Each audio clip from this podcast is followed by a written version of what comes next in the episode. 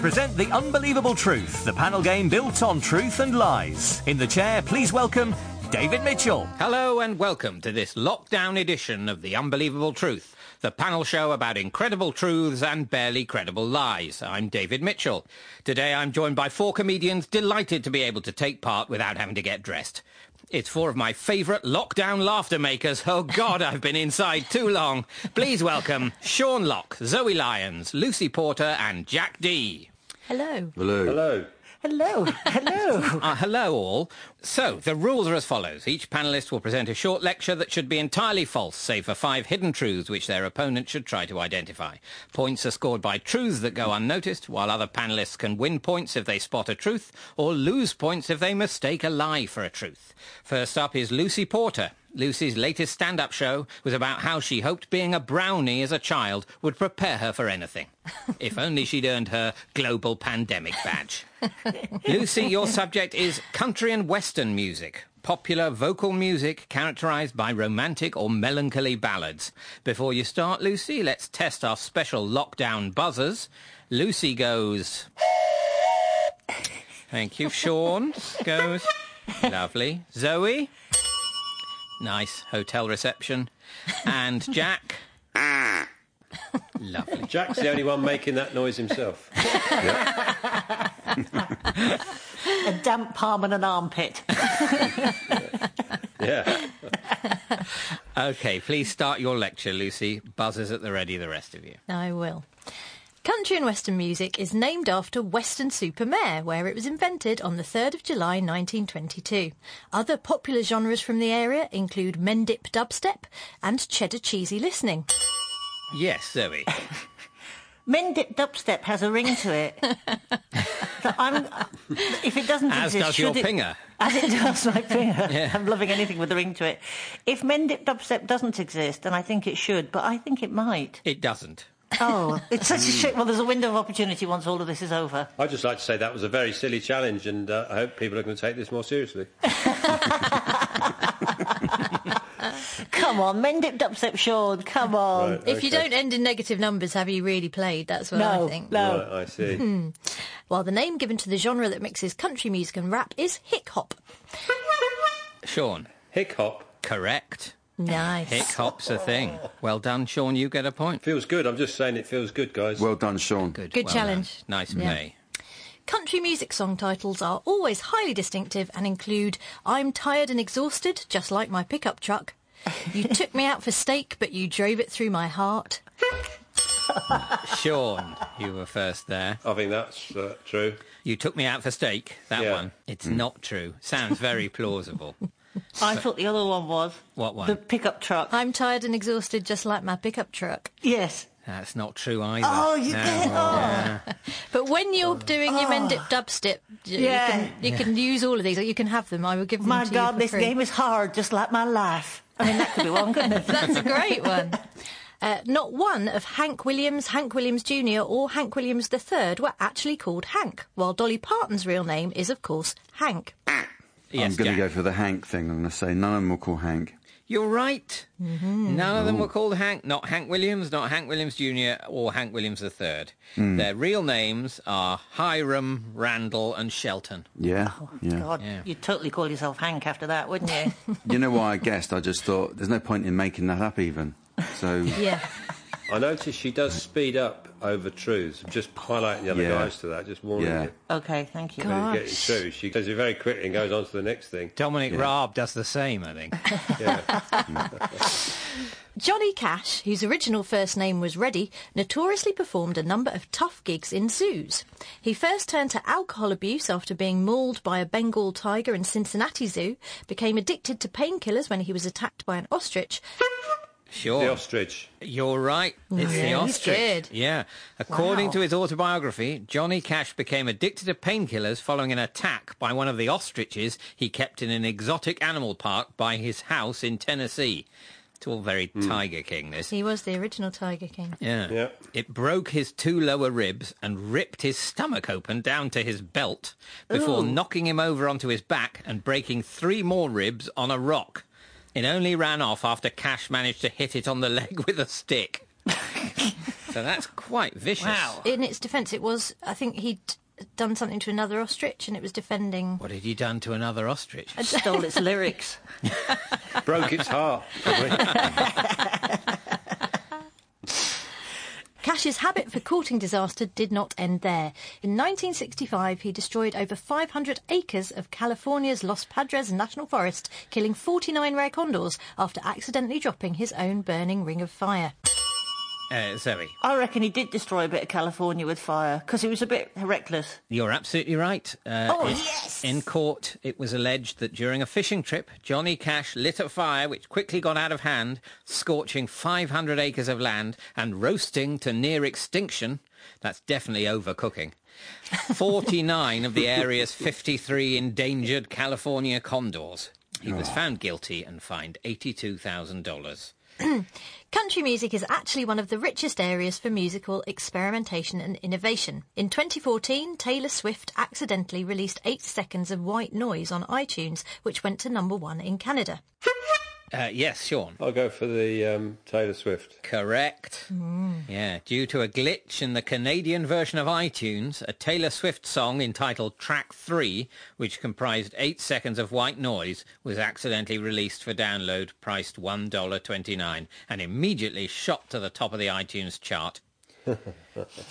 And in 1978, Willie Nelson began singing a song that is technically still in progress. The Mayans believe that when he finally finishes it, the world will end. Thank you, Lucy. So, Lucy, uh, at the end of that round, you've managed to smuggle no truths past the rest of the panel, which means you've scored no points. Although you did manage to get several points saying some excellent fake country and western music titles, which is going to lead me to read out a list of some real ones because they're funny. I'm so miserable without you, it's just like having you around. How can I miss you if you won't go away? she got the gold mine and I got the shaft. Get your tongue out of my mouth, I'm kissing you goodbye. and you're the reason our kids are ugly. Classic. Uh, anyway, Lucy, that means you've scored no points. Johnny Cash's estate refused permission for his hit Ring of Fire to be used in a commercial for hemorrhoid cream. The product was eventually marketed using an obscure Cliff Richard B-side called My Anus is Burning. okay, we turn now to Sean Lock. Sean, your subject is jobs, paid positions of regular employment. Off you go, Sean. My father used to say, if a job is not worth doing properly, it's not worth doing at all, which is bollocks. I have been handsomely paid for some extremely shoddy workmanship and even been asked back. That's got to be true, Sean, hasn't it? I'm sure I'm not alone. um, no, no, never. Always turn in a professional job. Always. Oh, really? Subjective. It's subjective, really, that is. I've never phoned it in. Lured you in there. There we are. No points available there, Zoe. No. Yeah. No. I've had many jobs, from health and safety officer for the Medellin cartel to quality control in a Wuhan bat market. That was only a short contract while the guy that normally does it was off sick. The range of job opportunities out there always staggers me. Did you know that high street banks employ people to try and rob them, known as penetration testers? And the British board uh, oh. oh, yes. Oh. Zoe, you were first. Mm. I'm going in for penetration tester. Mm-hmm. If that job doesn't exist, I want to make that happen as well. It, it does exist. Yeah. Yeah. Banks hire penetration testers to try and rob them. But these penetration testers aren't traditional bank robbers. They're cyber hackers employed by the banks to test their computer systems in order to find security vulnerabilities that a real attacker could exploit. I presented an award to penetration testers once at a corporate do. Did you and really? I never stopped finding it funny. And Yeah. the- in fairness, neither did the audience. It was ju- it was hours of fun. It is a funny sort of sexual name for a very non-sexual job, isn't it? And that's Because that- they penetrate the back doors as well. That's their. Oh, uh, please. Oh, come on. The British Board of Film Classification employs someone to sit alongside the censor and shake their heads or tut at inappropriate content. They are called Marys, after Mary Whitehouse. I'm, Jack. I'm, I'm, I'm guessing that that is true, isn't it? That they've. Um, The Tutter's been called Mary's. yeah, that'd be a good name to give them, I think. It would, but it's Yeah. it's not the case. Doesn't Oh. happen. It wasn't really a challenge, it was just a suggestion. Yeah, it wasn't very confident, was it? You barely. It was barely a quack. What, would you prefer a longer quack? All right, I'll Would, try and remember that. Okay, Anyway, Sean. Bic employer Like that. fell into my trap, Jack. You fell into my trap. Bic employ a ballpoint taster for the benefit of people who chew the ends of their biros. And NASA employs someone to sniff everything that goes into space. They're known as nasal noughts. I've been fired from many jobs, but it was never my fault. I was a fluffer in the gay porn scene, but Viagra put paid to that career. By 52, I was on the scrap heap. Lucy. I don't know or care whether you were a fluffer in the gay porn scene, but I do believe that Viagra has probably put an end to fluffing as a profession. All I can say is that this is not marked true on this script. I, I don't know. Would Viagra work on the time scale needed if you're hurriedly shooting a porn scene? Well, David, glad you asked me that. Um, If you were a fluffer, Sean, I hope your fluffer name was Lockhard. Yeah. Is there such a thing? I think I know there's a porn name, but is there a fluffer name? It's not part of the marketing of a porn film that- who the fluffer was, is it? Yeah, you don't see it. Who fluffed? Oh, this is excellent fluffing work that's gone behind the scenes here. I think by the credits of most porn films, people have gone up and gone to the toilet. My great uncle was a jug merchant, or juggler as they were known, as they would have to carry so many jugs. His father was an egg merchant, or eggler as they were called. And his father was a pig merchant, or pigler. And his father was a wig merchant, or wiggler. Lucy. It's a list, so I Yeah. feel duty bound to go for Eggler. Well done. Bullseye. Blimey. Well No done. way. Yeah, in the 18th and 19th centuries, an egg dealer was known as an eggler. Freelancers were originally knights who would offer their services to the highest bidder, and some of them allowed advertising on their lances. Jack, I, I like the idea that freelancers were guns for hire in the old days. that's correct. Uh, the word freelancer refers to a medieval knight who'd lost employment with a royal house and offered himself as a mercenary to anyone who'd pay. However, the first use of the word is in Sir Walter Scott's novel Ivanhoe, published in 1820. So it's probably not the contemporary term from the era when hmm. people really did that. So was Lancelot like just an agency?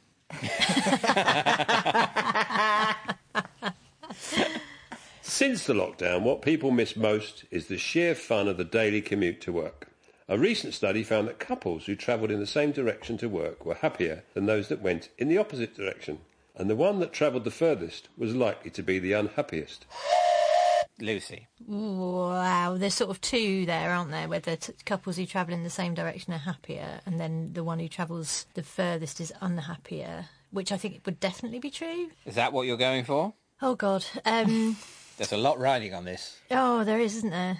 No. I'm very competitive. Yeah, I'll go for that one. I'll go for the, The one that longest. travelled the... Fir- that's not true. All right, Yes, Lucy. Hmm. I'll go for the other one.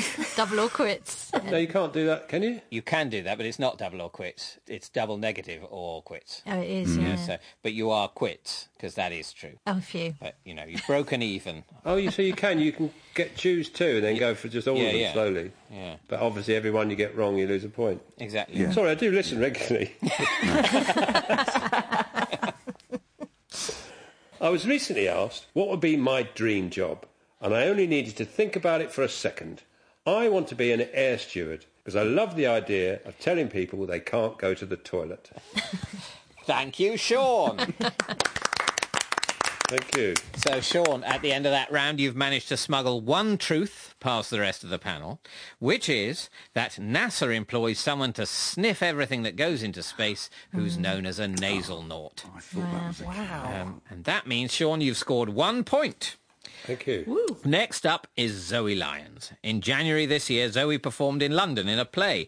If you're listening to a repeat of this show, a play was like 500 people in a room all watching Netflix together. but worse. Zoe, your subject is sharks. Fish characterised by their sharp teeth and pointed dorsal fins, certain species of which are large, voracious, and sometimes dangerous to humans.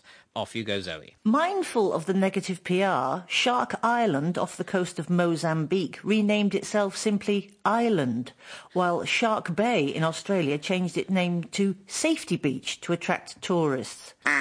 Jack. I'm thinking maybe Shark Island is, has changed its name. It hasn't. No, I don't even know if it exists. Maybe the other one then is true. That Shark Beach changed its name to Safety Beach. Yes, that's true. Safety Beach oh. near Melbourne was once called Shark Bay due to the proliferation of sharks in its waters. I wouldn't trust a beach called Safety Beach. It's trying too hard, isn't it? It really is, isn't it? I would trust it more than a beach called Shark Bay. I think that's why they did it. You, mm. you really want a more neutral name for a beach that's neither protesting too much nor proclaiming Yeah. jeopardy. Stump Beach. Used to have full complement of limbs beach. More children have been killed by sharks while building sandcastles than swimming in the sea. And more people have been killed as a result of children's sandcastles than from shark attacks. Oh, that was duck quack and clown horn at the same time. I'm going to go clown horn. Thank you. Thank you. That's The all right. It's, it's good to go for the was. second noise, isn't it? Always. Was it your interpretation that it was the second noise, Jack? Obviously, I'm favouring myself because I am the quacker. Do you know what? Oh. Because because I've actually changed a lot of my views, my philosophies have changed during lockdown. Yeah. I'm going to let Jack have that. 'Cause I think This I've is sort of great. I think this is this is a sign that we become can, a lot more spiritual. So as, Jack- as a, it- humanity's moving forward, isn't it? They say one thing is for sure: it's never going to go back to how it was before. And we've lost Sean Lock. We've lost something about him that was, you know, that we liked, and that you knew he was a bastard. And now that's changed. yes. Jack. Yeah, okay. the I think it was the sandcastles. More people killed by the sandcastles than sharks. That's correct. Yes, hmm. since 1990, 16 people in the US have been killed by sandcastles and the holes and tunnels made in their construction, more crucially, while only 12 have been killed by sharks. Well, I feel I should share that point with Sean in some way. No, no, you have it. You need, We, you need we it. don't have that level of computing You technology available to us. It has been proved that sharks can smell fear in the water from 15 miles away. If confronted by a shark, the best way to attempt to repel it are to curl up into a ball and pretend to be a giant poisonous pufferfish, or the best method, which is to kill another shark, wait for about a week for it to decompose, and then wave a lump of its rotting flesh at the oncoming shark as a warning. Lucy, you were definitely ahead there. Well, uh, Really? okay. Yeah. Sharks can smell from 15 miles away was what I was hooting for. Smell fear it from 15 miles away.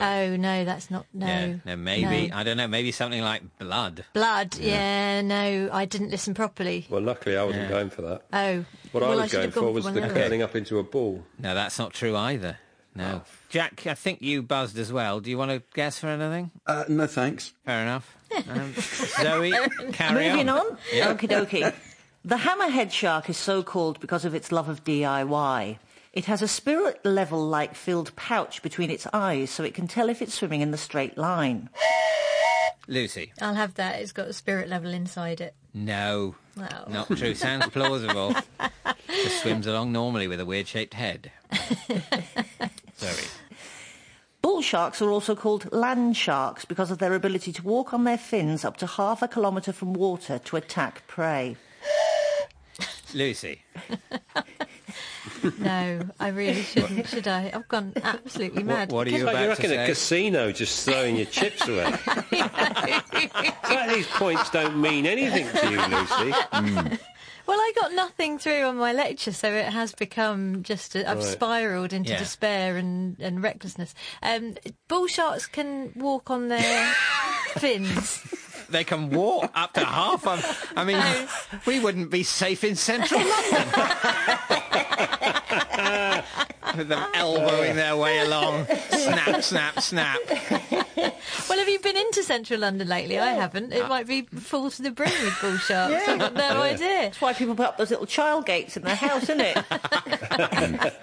No, yeah, that's not true, I'm No, afraid. clearly not, is it? Zoe. Items found inside a shark's stomach include a Mini Cooper, a complete set of encyclopedias, a chicken coop with chickens, a complete Honda outboard motor still running, and a two-seater leather sofa. It just would be remiss not to pick one. And the one I'm going to go for is an outboard motor still running. No, that's not true. Good try. Sean. What to go for? Go for the sofa, Sean. Go for the sofa. What about the chickens? If you don't want the chicken coop, I might have it. You have it, Lucy. Oh, you have it. It's yours. Uh, are you buzzing, Lucy? Yes, I will. Buzzing on the chicken coop with chickens. Yes. The chicken coop with chickens is true. Oh, God, I knew it. Yeah, your, your your losing fault, streak is ending. A tiger shark caught off the coast of Florida was discovered to have an entire chicken coop with chickens in its stomach. Sharks can suffer from the common cold, and the basking shark is a martyr to hemorrhoids. Jack. I'm going to say uh, the, the, that sharks can get a cold. No, they can't. In- yeah. In fact, they are apparently amazingly resilient to disease. Uh, one of the few they're known to suffer from is viral dermatitis, which is a type of herpes. Be bad if you got attacked by a shark and you survived, but then found out you got herpes from it. that would be double. You know, you think, oh, I- I'm lucky, and then no, I'm not. I'm not so lucky. You'd have to contact all the other sharks that had bitten Yeah. you and warn them. The tiger shark fights infection with the aid of its internal disinfectant, and the Greenland shark can live for up to 500 years in the icy northern waters due to the high levels of antifreeze in its blood. Jack. I'm going to say that the tiger shark can fight infection with its sort of internal equivalent of a disinfectant. No. No, no I've been listening to Donald Trump. Thank you, Zoe. So, Zoe, at, at the end of that round, you've managed to smuggle two truths past the rest of the panel, which are that a way of repelling sharks is by waving a lump of rotting flesh from its dead relative as a warning. Oh. Rotting shark flesh is an excellent shark repellent. And the second truth is that the Greenland shark can live up to 500 years due to the high levels of antifreeze in its blood. What? Oh, I know, it's weird. Apparently, they only reach sexual maturity at the age of 150. Oh, me too. Anyway, that means, Zoe, you've scored two points. If you're attacked by a shark, you should fight back while maintaining full eye contact. I'm going to file that under easier said than done. it's now the turn of Jack Dee. Jack recently decided to step back from television to focus more on playing to packed houses around the country. Oops. Jack, your subject is the 1970s, a decade of social, historical and economic change which incorporates the years from 1970 to 1979. Off you go, Jack. Of course, most celebrities from the 70s are now in prison. However, one who escaped is Bill Gates, who was eventually granted freedom of the city of Brisbane because he came up with the name The Bee Gees whilst working there as a DJ. Until then, the Bee Gees were going to call themselves the Bijoves as a tribute to Ken Dodd, who was Maurice Gibb's favourite comedian. Speaking of music, the electronic synthesizer really took off in popularity when Yes keyboardist Rick Wakeman used a Roland Soundmaster on a TV commercial for Curly Wurlies. Sean. I'm going to say he did an advert for Curly Wurlies. No, he didn't. Oh. Another thing about Rick Wakeman and the 70s is that he would only fly American Airlines. The reason? Because their 747s had piano lounges with jacuzzis where they gave out free chocolate. Rick Sure. Wakeman would only fly with American Airlines. That's not true. Oh, for crying out loud. Might as well just shoot myself in the face. Iconic 70s toy, the Space Hopper, was called variously the Hoppity Bopper, the Boppity Hopper, the Hippity Hop, the Spacity Spacey, and the Moonball. By now, you're probably thinking, what was your favourite toy in the 70s, Jack? Well, since you ask, it was the Rubik Cube. Mind you, that's no surprise, as at one time at least 20% of the Earth's population was twisting and turning themselves into fits of frustration, trying to solve the wretched thing. Zoe.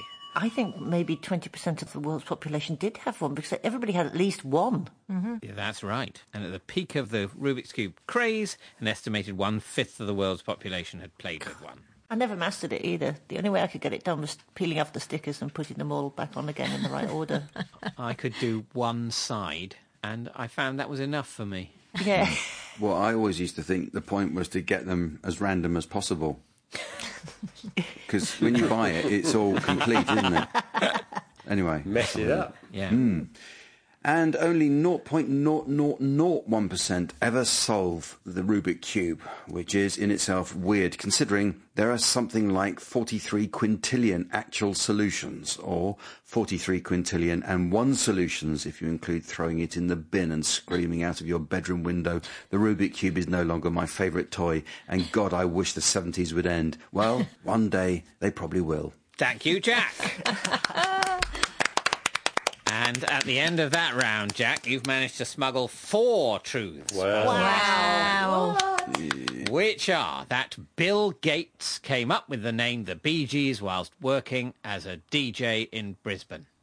What? Uh, however, this wasn't the Microsoft Bill Gates, but a Brisbane DJ of the same name who discovered the band after an introduction from a speedway promoter called Bill Good. The name derives from the initials BG shared by Bill Gates, Bill Good and Barry Gibb. The second truth is that 747s had piano lounges. In the early 70s, American Airlines had a piano lounge in the rear of their 747s. Didn't I challenge that? You said that Rick Wakeman would only travel American Airlines, which was Oh something yeah, I Jack thought I meant because the piano lounges. Oh, I see. Yeah, but he he showed no Oh, I preference think for that's a bit harsh. What? You don't get Rob. points for buzzing near true things. Right. 'Cause you That's a different show. What show is that called?